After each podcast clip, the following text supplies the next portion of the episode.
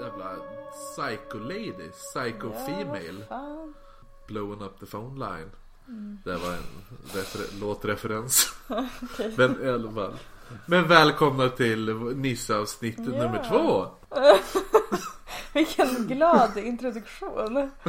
Sjukt bitter. Idag, ikväll, eller var, när man nu lyssnar,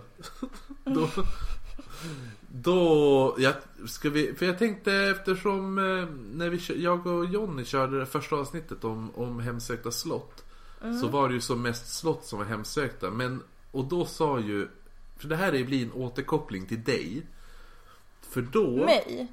Ja, för okay. Då hade ju du, för det här var ju fortfarande när du inte var med i podden. Nej. Då lyssnade ju du, ja. och så för Jonny var ju så agiterad över att han tänkte inte att det skulle spöka på sjukhus, för det var redan så mycket misär på sjukhus, så då behöver de inte ha massa spöken där också. Lite rättvisa ska det ju vara. Ja. Medan jag tänker att sjukhus känns ju som värsta, det är ju typiskt spökställe. Ja, folk dör ju som flugor. Så att då kändes det ju som bra att ha ett litet bonusavsnitt där vi pratar om, inte sjukhus, men alltså hemsökta platser i allmänhet. Typ. Du har ju hittat värsta, nu ska inte vi säga vart vi jobbar, men... Nej, jag tänkte det. Ja, men du har ju redan hittat på internet en spökhistoria om vårat jobb. Men så fattar du, alltså hur chockad jag blev. Jag bara, va? Jag jobbar ju nästan där. Och sen så var det ju, alltså i kommentaren, alltså då var det om en enhet. Och så i kommentarerna så var det någon som hade, alltså jag antar att hon menade att det var på samma ställe, för eller om det var bara någon som hade ramlat på fel sida.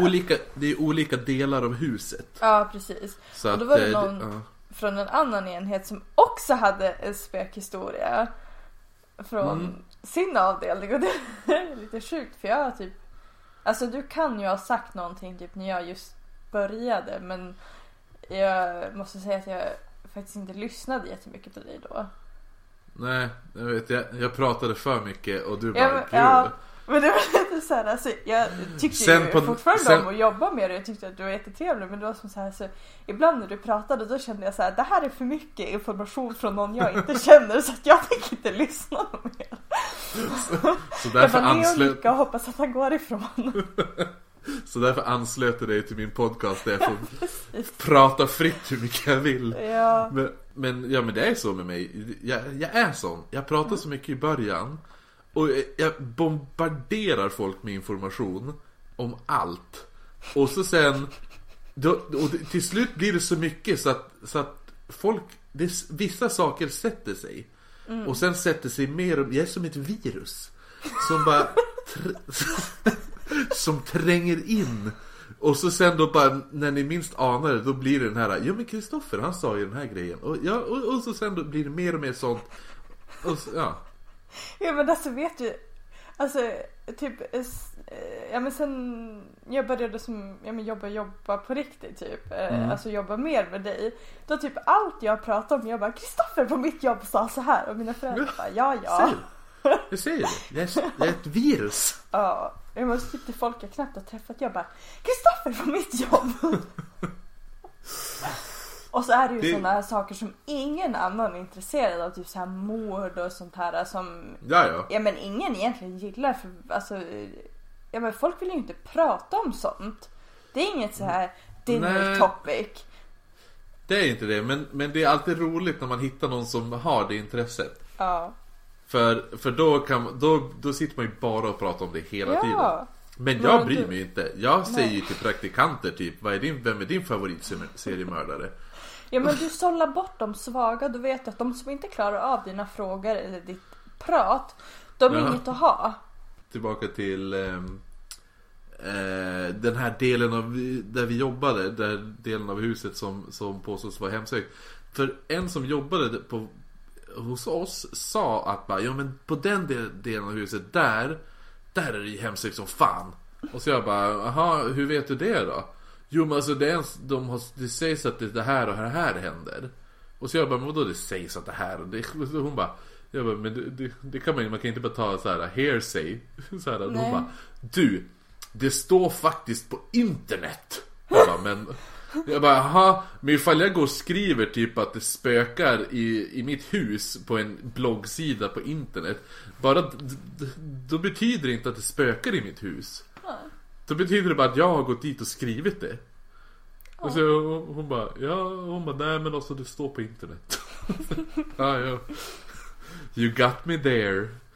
Men ja, nej men jag har som inte hört, eller ja, jag har hört sen, men det är av samma tjej som säger att det spökar.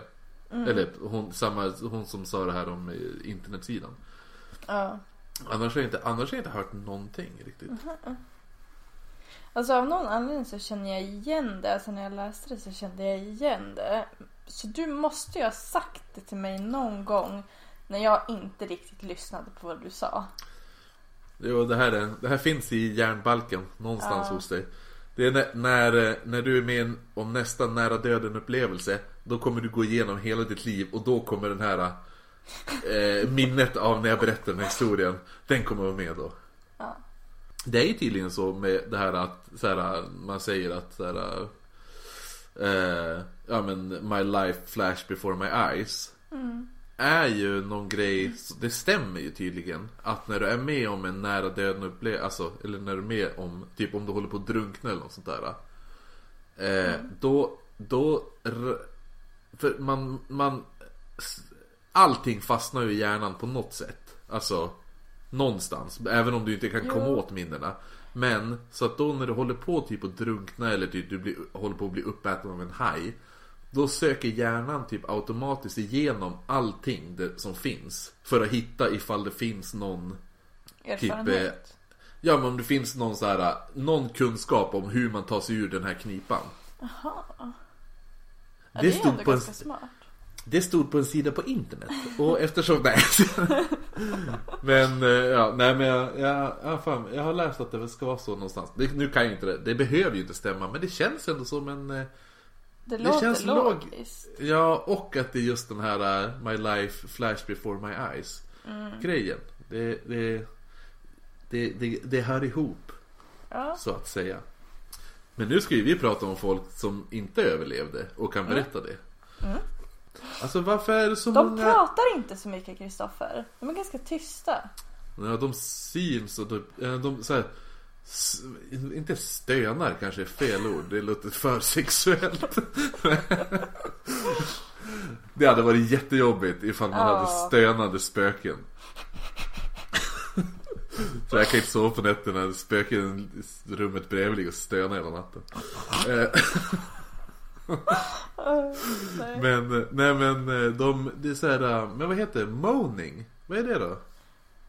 Vad det är väl stöna? Ja, fast det finns ju det finns en annan sorts moaning. Ja. När man läser på a moaning ghost, då är det inte ett som man skulle säga ett stönande moaning spöke. Moaning Myrtle. Ja, precis. Harry Potter referens. Mm. Vad heter hon på svenska? Stönande. Nej. Jag vet inte. Missnöjda Myrtle. Heter hon det? Ja. Men så jävla sämst översättning. Hur fan gör rätt på den biten? Ja, fast de vill ju också ha typ så här, jag menar att båda börjar på M, tror jag att det ska vara lite kul. Men typ nearly headless Nick menar jag förstås. Ja, jo men den funkar ju lite bättre. För då är ju nearly och nära. Jo men det är därför översättningen blir på samma. Alltså Bloody Baron blir blodiga baronen. Alltså hur du alltså rent av i översättningen. Moaning Myrtle blir ju inte det. Då kunde de väl ha döpt om en lite stönande sussi då. Alltså det är samma sak. Fan, jag ska börja jobba som översättare här. Bästa översättning jag har sett, det var typ när jag såg någon film med, jag tror det var Gridlock eller något sånt där, med Tupac och Tim Roth. Jag tror den heter Gridlock eller något sånt där. Jag får kolla upp det. Då säger han typ bara så här, typ you fucking weirdo till han eller något sånt där. Och då var översättningen ditt jävla CP. Det är ju jättekonstig översättning tycker jag. Ja, fast det kanske motsvarar alltså hur de använder det uttrycket och hur vi använder det uttrycket. Alltså det kanske är motsvarigheter. Jo, men det är ju inte normalt att skriva ditt jävla CP i en film. Nej, nej det här är ju inte. De kunde ju lika att skriva du är så jävla konstig eller något sånt där. Din jävla knäppis. Det här med spöken, alltså ju mer man läser, varför är det så många vita spöken? Vita hästar typ. Ja, men och vita fruar och vita damer och det var det enda man hade på sig förr i tiden. Var det vita kläder? Ja, alltså det låter ju rätt ologiskt för det känns som att kläderna borde vara ganska smutsiga på den tiden. Ja, men precis. Men det kanske har någonting med typ det här... Fast alltså typ underklänningar och sånt. Och sånt här underskjortor. Var inte det... Alltså, ja, men hallå. Ja, men det är ju som att spökena skulle springa omkring i pyjamas. Ja, det hade jag gjort om jag var ett spöke. Tror du jag ska ha byxor på mig även när jag är död? Mjukis och typ sweatshirt. Ja, det är precis vad jag ska på mig när jag ska spöka. Sjukt laid back. Du, så här, Frida syns som en vålnad som tar powernaps på soffa. Vänta du bara. Men, tills du är död. Ja, okej. Men vad heter? Nej, men det är ju så. Det är mycket vita fruar hela tiden. Ja. Men jag tänker om det har någonting med typ så här. Om det kom från typ så här typ när man begravs och sådana där saker. Ja. Och vitt är ju oskuldens färg. Mm-hmm. Eller så här, man är ju bröllopsklänningar ska vara vita och vitt, jag vet inte. Mm. Om det är just med det estetiska. Och sånt, ja, men varför skulle då spöken ha på sig dem? De är ju oftast jättejobbiga. De är inte oskulder på något sätt. Men jag vet inte, men kolla. De kanske hade på sig såna här... Alltså typ, ja, men de kanske hade beige kläder på sig. Men sen spöken ska ju alltid vara så här bleka. Och det är typ så här ljust... Alltså det vill säga riktiga klassiska filmspöken. Alltså det är typ så här lyser vitt runt om. Så det kanske bara ser vitt ut. Det kanske inte är vitt. Nej, det är bara... De är egentligen illusion. Det är egentligen beige frun. Ja. Ja, jo. Ja, ja, men alltså... Beige frun, men det lyser från dem så de... Ja, men det, är som de här... det är som isbjörnar. Ja. Som isbjörnar. Isbjörnar är inte vita, de är genomskinliga. Nej, men alltså... Hårstråna där på pälsen är ju inte vita, utan det är ju som typ genomskinligt som plast. Förstår du? Det är som om du tar 50 genomskinliga plastfickor och lägger på varandra, då ser ju inte du igenom till alltså, nej, utan då blir det ju grått typ. Alltså jag brukar faktiskt inte göra det så ofta, men jag tror dig. Ja, det är bäst. Så att, för då om du lägger, det blir samma effekt på isbjörnars päls, att de är genomskinliga, men de är grumligt genomskinliga, men eftersom det är så många packade på varandra så ser det ut som att de är vita. Om du rakar en isbjörn, då är den ju svart. Va? Jag tror det. Raka inte en isbjörn. Nej, jag är rädd för isbjörnar. Men typ, alltså det är ju typ, jag läste om något dödsvarsel eller så här, något som spökade på en kyrkogård, och det var typ så här 4 vita hästar.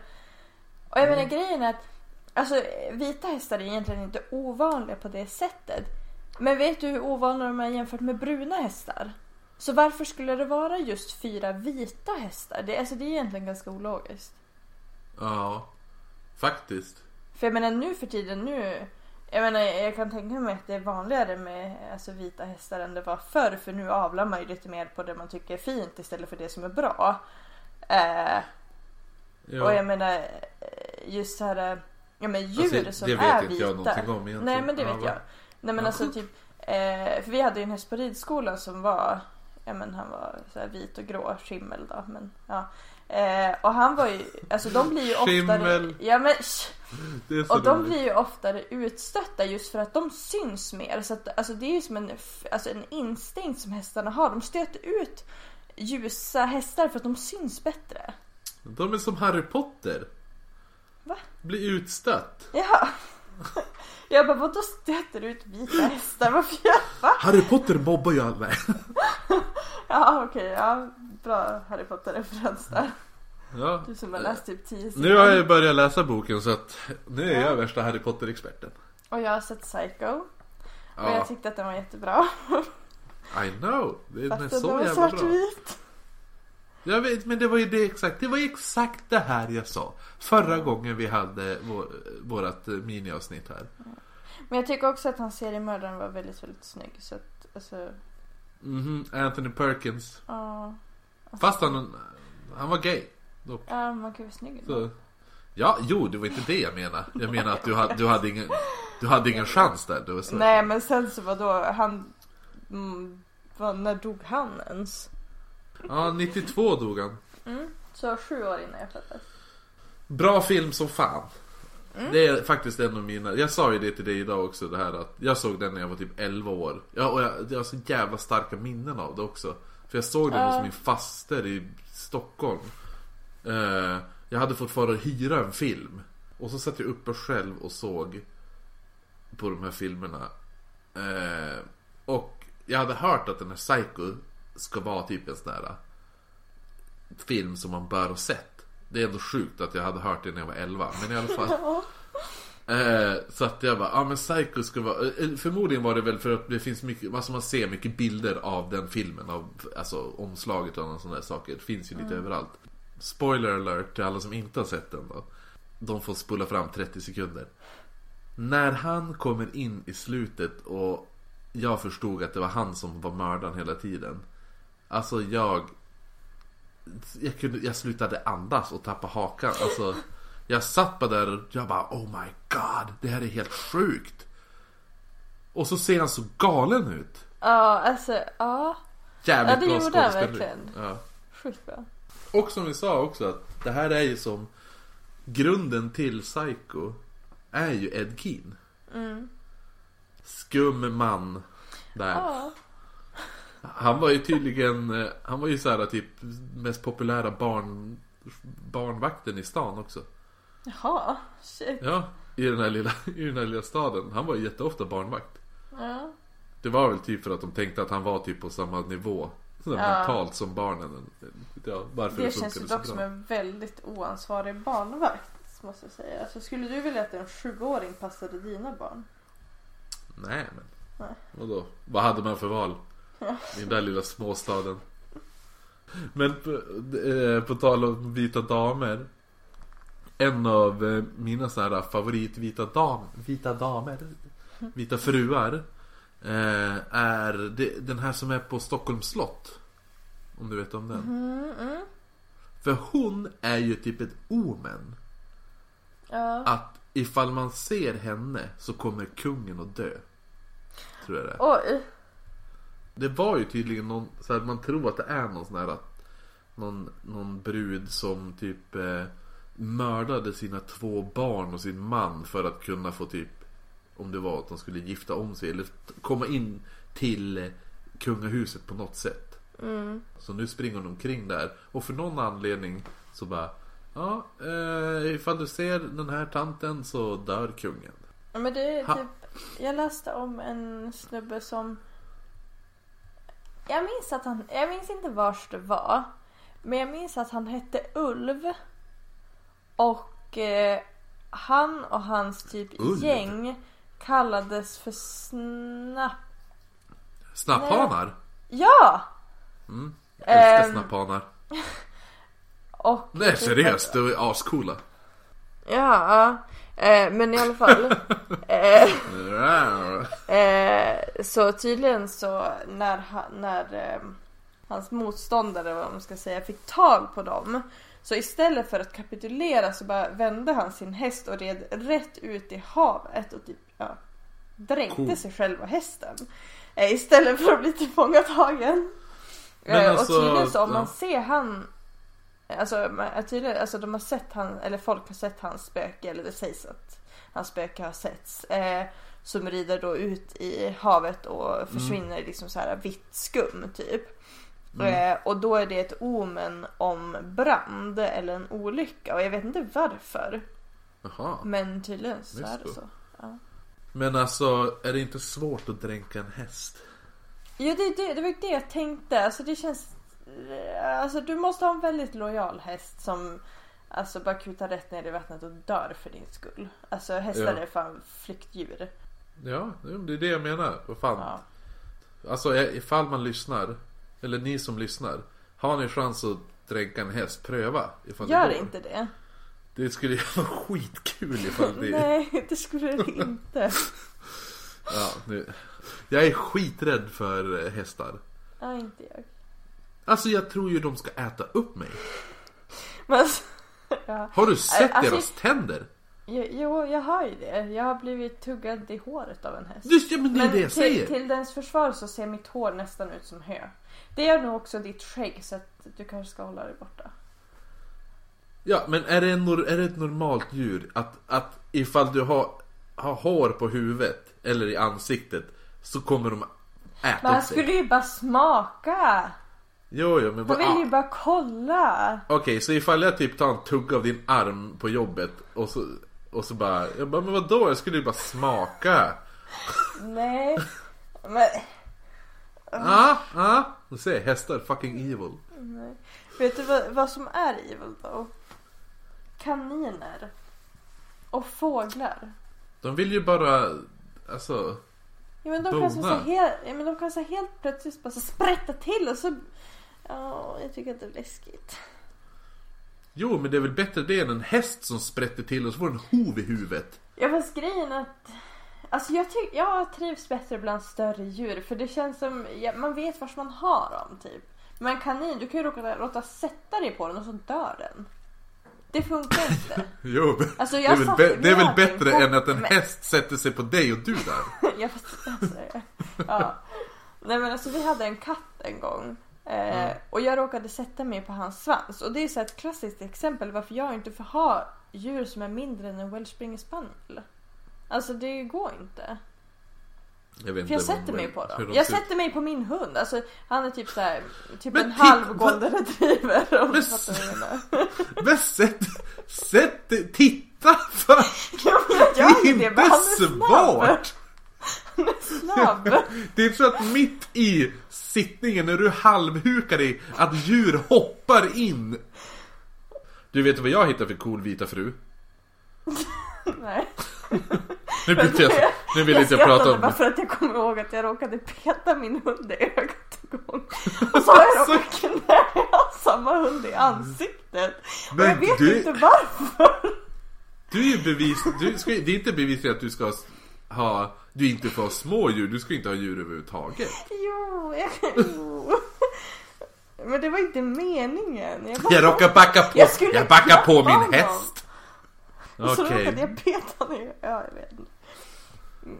Så här, den här är den vita frun i alla fall. Som är på Wiks slott. Vad sa du? Det här Wiks? Är, ja, Wiks. W-I-K-S. Wiks slott. Där det är flera övernattande gäster. Gestalter, hör jag på att säga. På slott. Exakt. Det är flera övernattande gestalter som har vittnat om människor. Det är så här, jag kom in på någon så här spökena så här, har ni upplevt människor? Det är i alla fall flera övernattande gäster har på slottet sett märkliga fenomen. En jättelik kvinnogestalt har visat sig i slottsparken med fotsid kappa och trekantig hatt på huvudet. Det låter ändå lite badass. Lite häxaktigt typ. Jag tänker mer typ lite general. Alltså trekantig. Jag tänker som en sån här... Du tänker på en häxstrut. Ja. Ja, det var det jag fick. Jag tänker mer på en sån här typ piratmössa. Okej, ja. Alltså, jag tror det är mer logiskt, men alltså det var, jag kan inte hjälpa min fantasi. Man har också... nej, och så just det här... Ibland stiger hon upp ur vattnet. Det är fan creepy. Scary. Och så att man hör vittna om tunga steg som hörs ner i källaren. Sådana saker. Och så här står det att vem man tror att det är. Det sägs att det är gamla fru Ramborg. Som syns om nätterna om slottsuret slår hela 13 slag. Då vaknar hon ur sin 700-åriga sömn och visar ett blekt ansikte i något av fönstren. Hon står där och ser ut över sina ägor. Jag kan också just ett blekt ansikte. Ja, men du har inte sovit i 700 år. Kanske om man lägger ihop alla dina powernaps. Visst. Ja. Enligt sägnen så ska hon vara en viljestark kvinna som har fått sin stora rikedom genom att ha rövat skatter från trollen. Då är det så här, lite... Ja. Jo, men exakt, det går in i oknytt grejer. Så det här, ja, precis. En dag hade hon tagit med sig sin tjänare Åke och begivit sig in i Kumla trollberg. Under högmässan medan trollen sov rövade hon bort deras värdefulla guldskatter. Men fru Ramborg ville ha mer guld och skickade då in Åke i berget den sista gången. Stackars Åke. Åke, in i berget Åke, för fan. Men han dröjde så länge så trollen han vakna. Och när hon drog ut han i repet som han hade fäst om sin midja, kom Åkers livlösa kropp ut utan huvud. Alltså, den historien som jag kollat mest på, för att jag tycker att det är en av de mest intressanta är också, alltså den är ganska basic, men det är ju Silverpilen. Tåget. Ja. Spöktåget. Jag vet inte varför, men jag tycker bara att den är så läskig. Men det är väl lite den här grejen också, att det här att kliver du på tåget så kliver du aldrig av.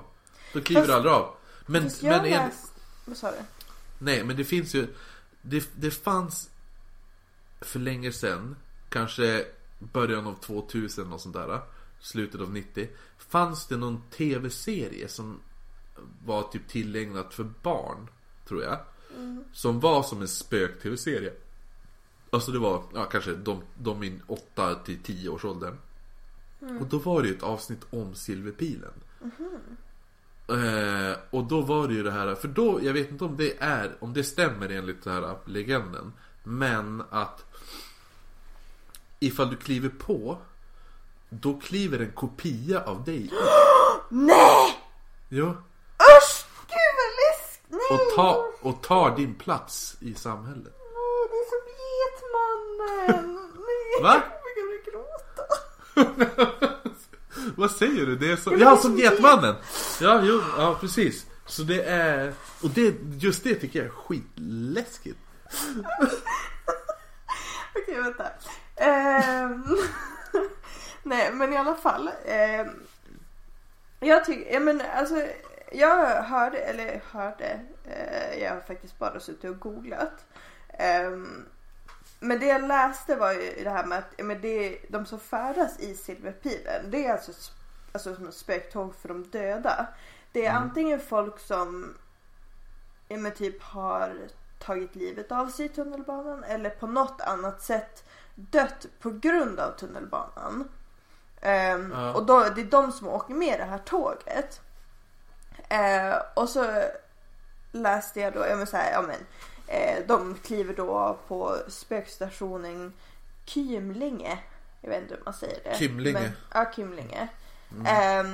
Och då de levande personer som kliver på tåget, de försvinner. Men sen så läste jag också en sägnen att det var en ung kvinna då som klev på det här tåget efter att ha varit ute, alltså, och det var helt tomt. Och så efter ett tag hon bara, shit, jag har klivit på Silverpilen. Hur kom hon på det då? Jag vet inte, alltså det var väl tomt och hon såg spöken, någonting sånt där. Jaha. Men checkade du spöken eller? Jaha, fan, men, fel tåg. Och att det finns då så här olika historier då, att antingen så hittades hon död i Utsviks skogar, vilket är alltså de ligger i närheten av Kymlinge station. Mm-hmm. Eller så återfinns hon, alltså det jag läste, hon återfinns levande på samma plats men vettskrämd. För hon har då klivit av på den här stationen och bara, äntligen en station där kliver av. Och sen så börjar hon bli lite så här skrämd för att hon inser att dörren är låst, så hon kan inte ta sig ut därifrån. Mm. Och de andra passagerarna, de går bara genom väggen. Så hon bara, fan. Det var så hon kom på att det var ett spöktåg. Ja.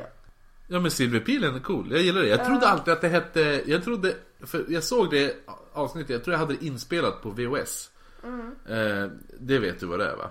Ja, vi hade VHS-spelare. Jag skojar. Men vi hade det inspelat. Och så var det... Så jag såg det, men det bandet försvann. Så slutade man ju se på VHS, såklart. Och jag var helt övertygad om att det hette Silverpigan. Ja. Så sen när jag började och skulle typ kolla upp det här igen, vad det hette, så googlade man ju typ, eller på den tiden Alta Vistade, Silverpigan, och så kom det inte upp någonting. Det var ett spöktåg för riktigt. Ja, exakt. Och så var man ju så dum så man kunde inte bara googla så här spöktåg, tunnelbana, Stockholm, utan man bara Silverpigan, och så bara hitta inget. Man bara Silverpigan! Spöke! Sjukt dålig. Men har du hört talas om Borgvattnet? Nej. Då är det så här, det är en prästgård som är gammal och sånt där, men det har varit så här typ spöke, så här, känt hemsökt prästgård i så här, sen typ 40-talet eller något sånt där. Mm. Och jag och min gamla polare Lars, som för övrigt allt det här kom via att hans pappa var präst i Holmsund, och de bodde i pastorsexpeditionen bredvid kyrkan. Okej.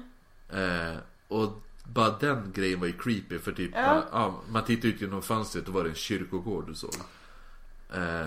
I alla fall, så att, men då kommer jag in på det här, för han berättade en massa så här små spökhistorier, typ om att han hade stått och borstat tänderna, och så hade han sett typ en bit av hans hår börja lyftas, som att någon greppar tag i håret och lyfter det lite grann, typ som om man lyfter upp en lock typ.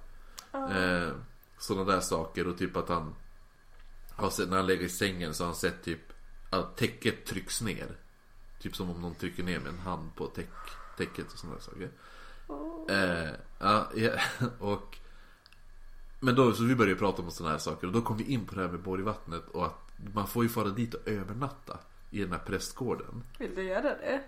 Ja, och jag har velat göra det så jävla länge, men jag vågar inte. Jag kommer aldrig, jag är så jävla lättskrämd. Det är helt sjukt. Ja, men du vill du veta något så starkt. Alltså nu skojar inte jag. Jag har varit rädd för min egen skugga när jag cyklar hem.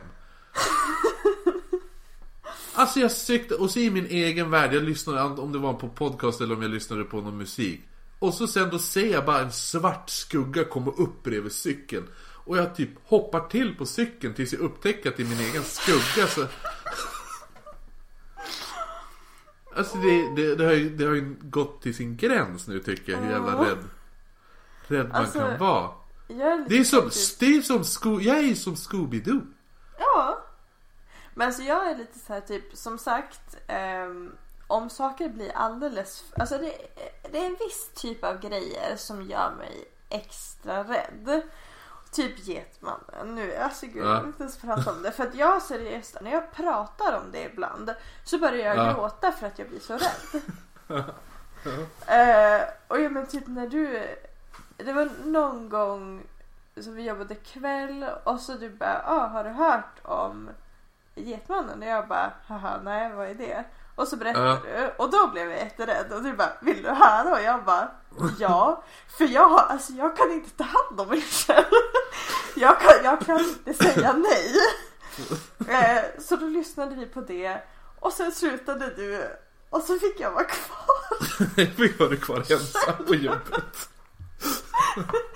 Ja, men i alla fall så det är sådana saker skrämmer mig. Men sen är jag också väldigt skrämd för andra grejer. Typ en gång när jag gick i högstadiet, då det var en kille som skulle skrämma min kompis. Nej, min kompis skulle skrämma min andra kompis. Och det visste jag. Och jag såg honom. Men när han hoppade fram bakom ett hörn och skrek bu, då blev jag jätterädd och skrek. Men inte min kompis. Jo, samma kväll som jag varit skrämd av min egen skugga, så däckade jag i sängen. Och så hade jag en mardröm. Eller först då hade min son ritat en bild på en streckgubbe som hade ett hål i huvudet. Och känner du till den här Dear David? Alltså jag har bara hört det de pratar om det på My Favorite Murder. Two Girls One Ghost. Ja, precis. Ja, i alla fall. Men Dear David är en så här, känd Twitter-tråd. Där det är en person som hela tiden uppdaterar om vad som försiggår i hans, och att han blir hemsökt i hans drömmar av ett barn med ett hål i huvudet typ. Och då har han ritat en bild på den ungen. I alla fall, då kom jag hem samma kväll då. Och så ser jag en streckgubbe med hål i huvudet. Och så jag bara, ha, ser ut som Dear David, tänker jag. Och så, ja, och så sen då drömmer jag mardrömmar av en tantjävel som typ bor i min lägenhet och bara mäh. Och typ och så sen och jag mådde alltså var en hemsk jävla mardröm. Hon var en äcklig jävla tant som typ var och kom upp under sängen och såna där saker. Och så typ sen vaknade jag typ till så här, och så och från mardrömmen, jag hade väckt av mardrömmen, och så tänkte jag bara aha, nej fan också. Nu är jag fast med henne för alltid. Ah, ja, finns inget jag kan göra åt saken. Och så somnade jag om. Wow, alltså jag är ganska imponerad av det faktiskt. Alltså, men jag har inte drömt om tanten igen. Jag kommer ju säkert bara därför drömma om hon i natt. Ja. Men tillbaka till här, jag måste bara berätta det här med Borgvattnet. Ja, då är det, vad heter det nu? De har ju, det är det som är så stört. De har ju döpt rummen till typ så här blå rummet och röda rummet och bla bla bla. Och då är det så här, i ett av rummen, om det är blå rummet, då är det varit typ någon flicka som skulle övernatta där. Och så var det så här svinkallt, men hon somnade i alla fall. Och så sen på natten så vaknade hon av att hon typ kände sig iakttagen från andra sidan rummet. Och så tittade hon dit och så såg hon tre gamla tanter som satt där. Ja, tre tanter som satt i en soffa och grät. Men varför grät de? Jag vet inte, men tydligen så fanns den där soffan var också ett spöke. Va? Ja, soffan fanns inte. Soffan var ett spöke. Shit. Du ser ju, det är så jävla hemsökt att till och med möbler spökar där. Och så var det typ någon präst som blev utkastad från en jävla gungstol så här på 40-talet eller något sånt där. Och så var det typ han vart, varje gång han satt i den så vart han utkastad och alltså gungstolen bara kastade iväg han. Och det kom dit satt typ han sig igen då. Ja men vad, han var ju fan först tänkte han ja men det är något fel här vad som hände, och sen igen oj nej men det är väl något fel här, och så var det den typ 10 gånger. Sen då bara nej nu är det spöken, och då kom det en massa reportrar dit, och så kom ju de och skulle testa det här, och då hände ju samma sak. Så det finns här, det finns att läsa. Om jag hittar det så screenshotar jag och lägger upp det på Instagram och Facebook. Men det finns artiklar om de så här från de här nyhetsreporterna som var där och undersökte gungstolen. Aha. Det är ganska roligt, jag tror mer från typ 40-talet och sådär. Och så sen då är det typ, det finns en tavla i det blå rummet. Då finns en tavla på en pojke, och det är nästan ingen som lyckas ta eller ja, nästan ingen är väl att ta i, men enligt sägnen så är det väldigt svårt i alla fall att lyckas få skärpa på bilden när du ska ta kort på tavlan.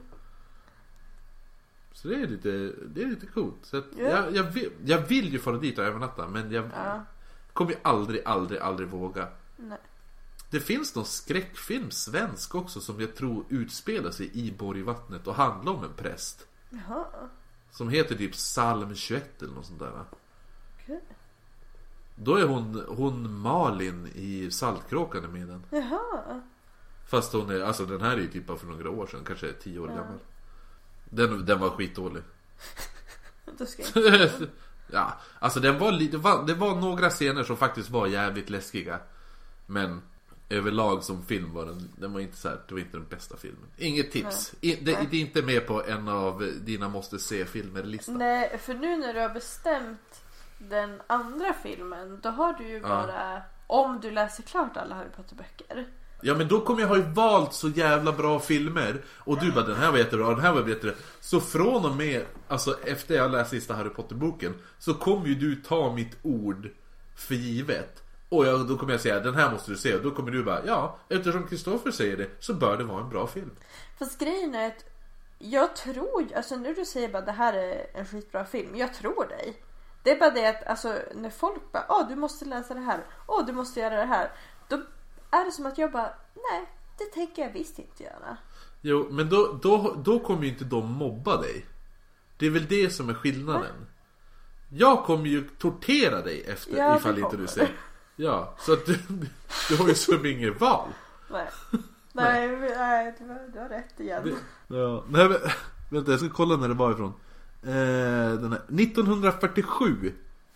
Det var då, började kommister Erik Lindgren flyttade dit i året. Han hörde klampande steg i farstun, gnissel i dörrarna, ljud som när någon tog på sig rocken och konstiga knackningar. Det var som att det var massa osynliga besökare som rände där oupphörligt. Hans gungstol började av sig själv och gunga så häftigt att prästen kastades i golvet. Stackarn.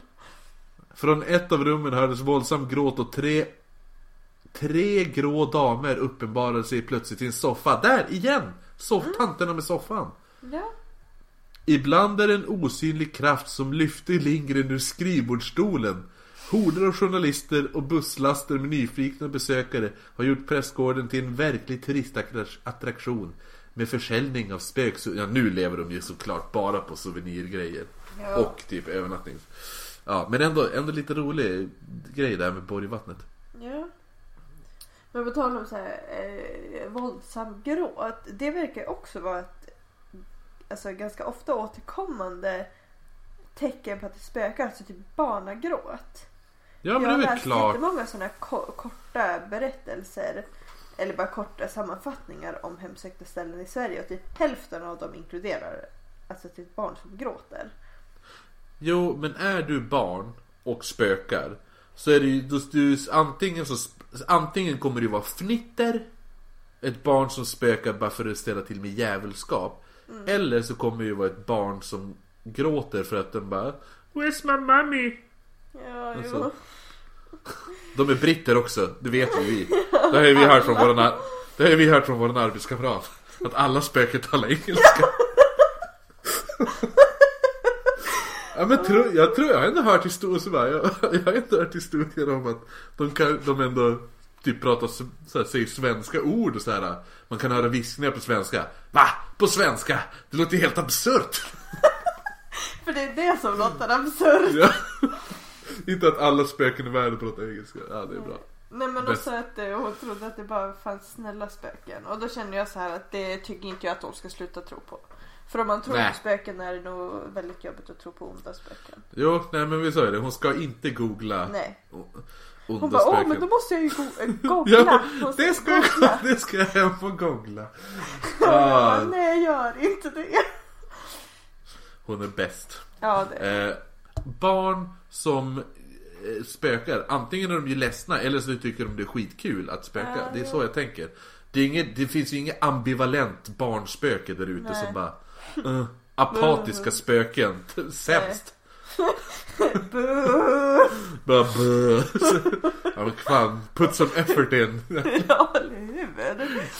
Så tonårsspöken.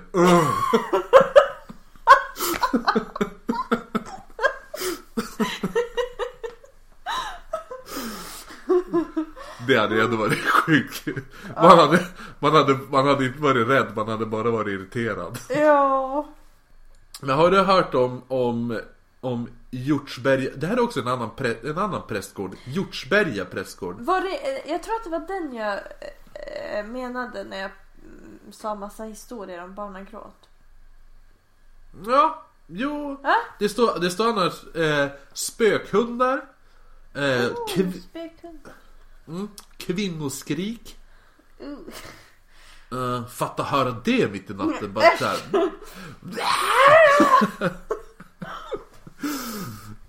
Och så genomskinliga skepnader. Så här står det. Dåvarande kyrkoväktmästaren Håkan Lennartson var med om något riktigt obehagligt.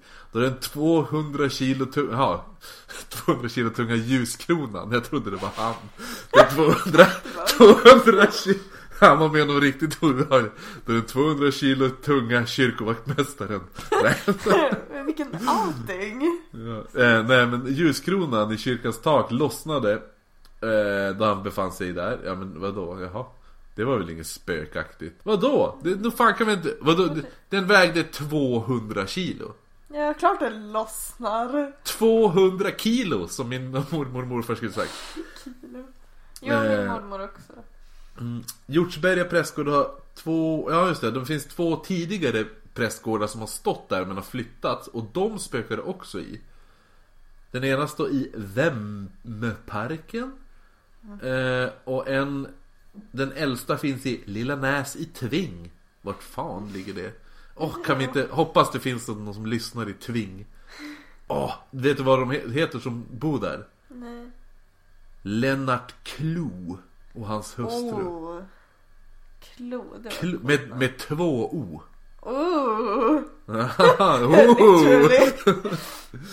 Så då sa han: jag kände en gång ett konstigt tryck över nacken i vindstrappan.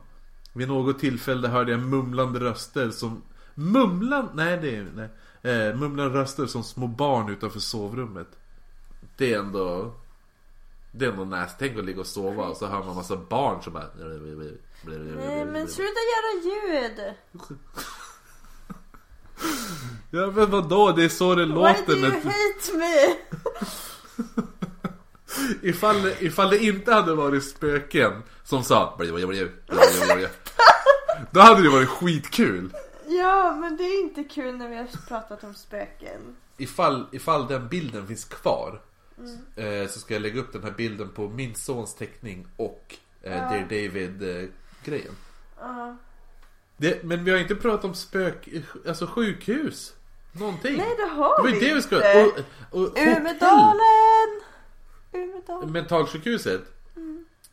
Dock så har jag inga historier, alltså direkta historier, utan mer att vi kan prata om Umedalen.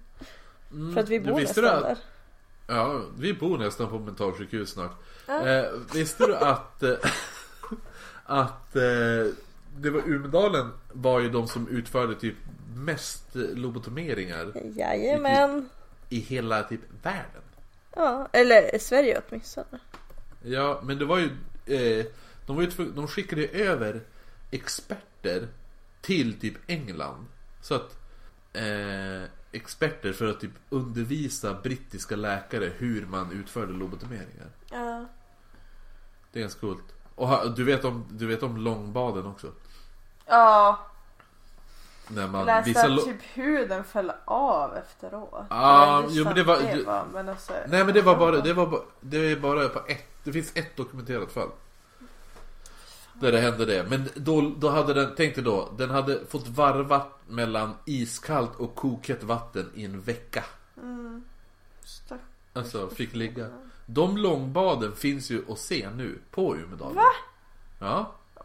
Kan vi inte fara dit? Va? Kan vi inte fara dit och göra så här efterforskningar och så här... Jo, vi kan fara dit. Men de är ju del av konstverksparken nu. Jaha. Ja.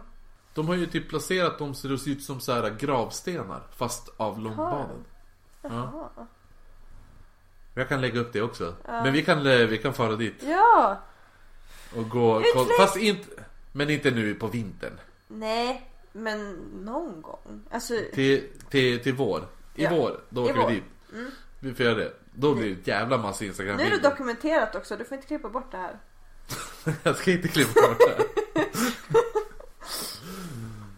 Jag glömde bort det, för det här har jag velat säga i flera avsnitt. Men jag har aldrig kommit på tal, så att säga. Nej. Men nu tänker jag skita i det och säga det ändå. Att någonting som jag tycker är lite så här en häftig spökhistoria är från Stockholms blodbad. Nej, det var inget. Vad? Jag tänkte se om det var från spökvandringen vi var på, men vi var på en mordvandring, så det var inget. Precis, vi var på mordvandring. Men ja, vi var ju där på Stockholm, tog upp Stockholms blodbad. Ja, men du, det var bara du som var på spökvandringen. Jag var inte där, kom jag på. Nej, jag har varit på, jag var på först var du och jag på mordvandring i Gamla stan.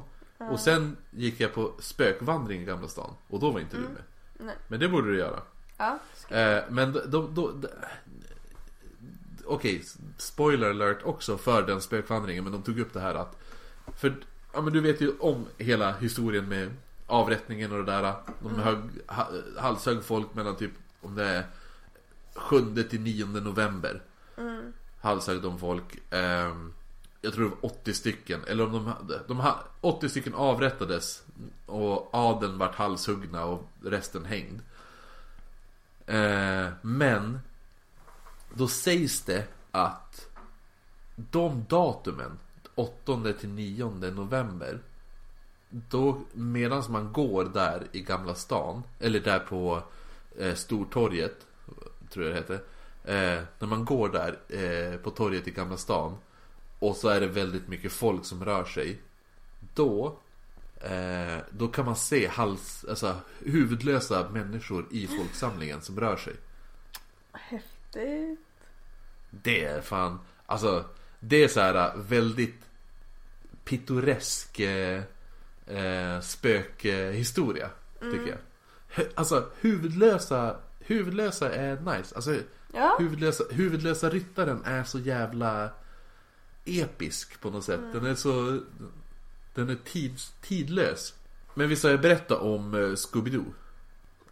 Alltså, jag vet ju vad Scooby-Doo är, men du var så lite mer specifik. Jag har berättat så många Scooby-Doo-historier. Nej, men när jag var liten. Hemma på vår gata i stan där jag bodde. När jag var liten, kanske 6, jag tror jag var 6, nej, jag tror jag var kring när jag var 8 år.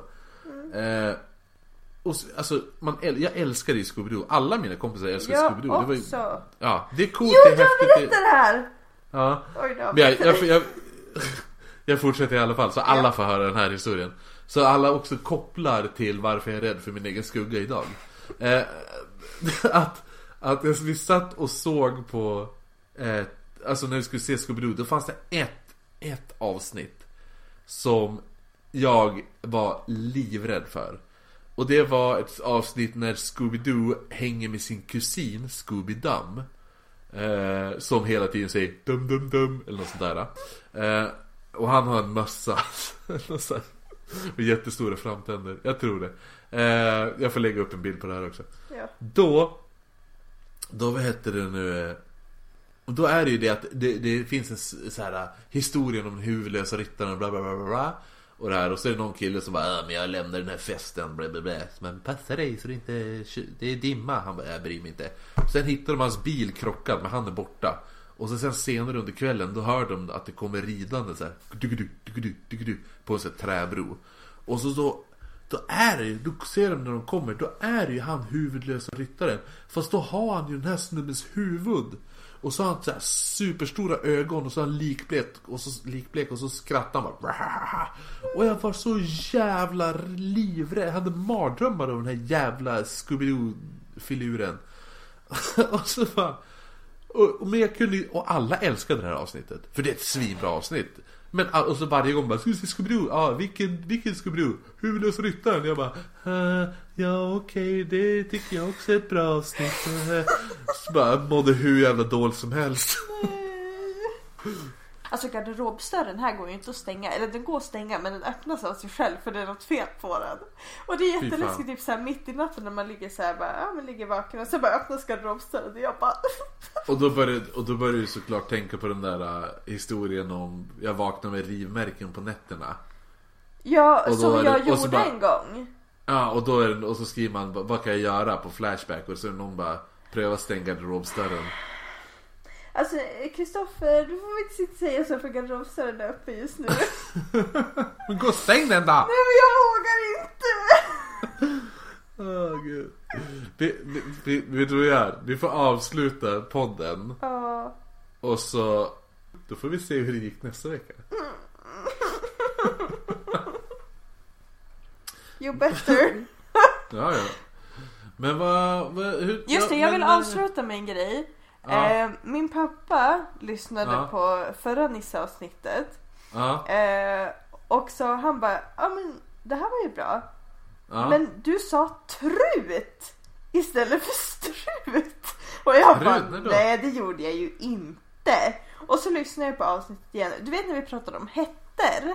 Ja, jo. Alltså det jag menade att säga var ju en strut. Men jag sa trut flera gånger. Så det är så här corrections corner. Alltså det var inte det jag menade. Mm. Jag har jättemycket corrections corner. Men jag tänker inte ens ta upp det. Nej. Men jag vet, det här är pappa bara så att han vet att jag har zonat för mina misstag. Okay. Alltså det... Jag skulle kunna ha ett helt avsnitt åt mina corrections. När jag lyssnar igenom jag, vad fan är det jag sitter och säger? Det är så. Det är en helt annan nivå. Oh, ja. Men jag håller fast vid Umeå. Du får säga vad du vill. Men jag tycker att det låter fult. Ja. Det. Och jag stöttar dig inte i ditt beslut, men du får säga vad du vill. Vad säger du då? Antingen så säger jag Ume. Ja, men det låter ju som att du är dum i hela huvudet. Ja, okej. Eller så säger jag Umeå. Ja, som jag, Umeå. Nej, för... men jag säger ju inte ens det.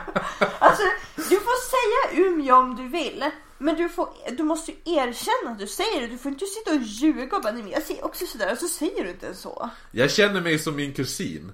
När vi satt... Jag satt och pratade med henne om Stockholms dialekt och hon bara, men det är ju så rikssvenska. Så jag bara, nej rikssvenska inte, det är en annan grej. Det är som...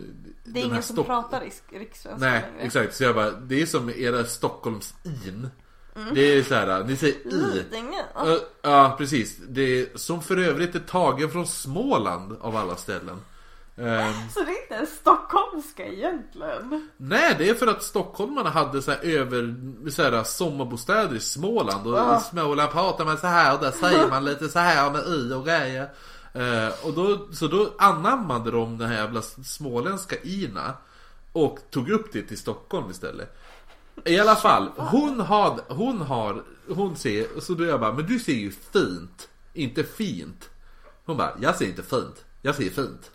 Bara, det är precis som du gör just nu. Ja, jag vet, jag säger det, jag känner mig som hon. Nej, jag säger inte fint, jag säger fint. Den där var skillnad, jag säger fint, inte fint. Men ja, det är corrections corner. Men är det något annat vi ska säga? Om någonting? Nej. Troligen, men inget jag kommer på just nu. Nej, utan vi lägger upp alla bilder på @oknyttpodd. Nej, inte punkt. @oknyttpodd. Bara det. Ja. Inget annat. Inget mer. @oknyttpodd@gmail.com. Ja, dit kan man ju mejla. På Facebook. Ja, vi finns överallt. Vi är som, det är som jag sa. Jag är som ett virus. Jag sprider mig ut i Sverige. Eftersom vi inte har något jättebra avslut så får vi bara säga hej då. Bye. Hej.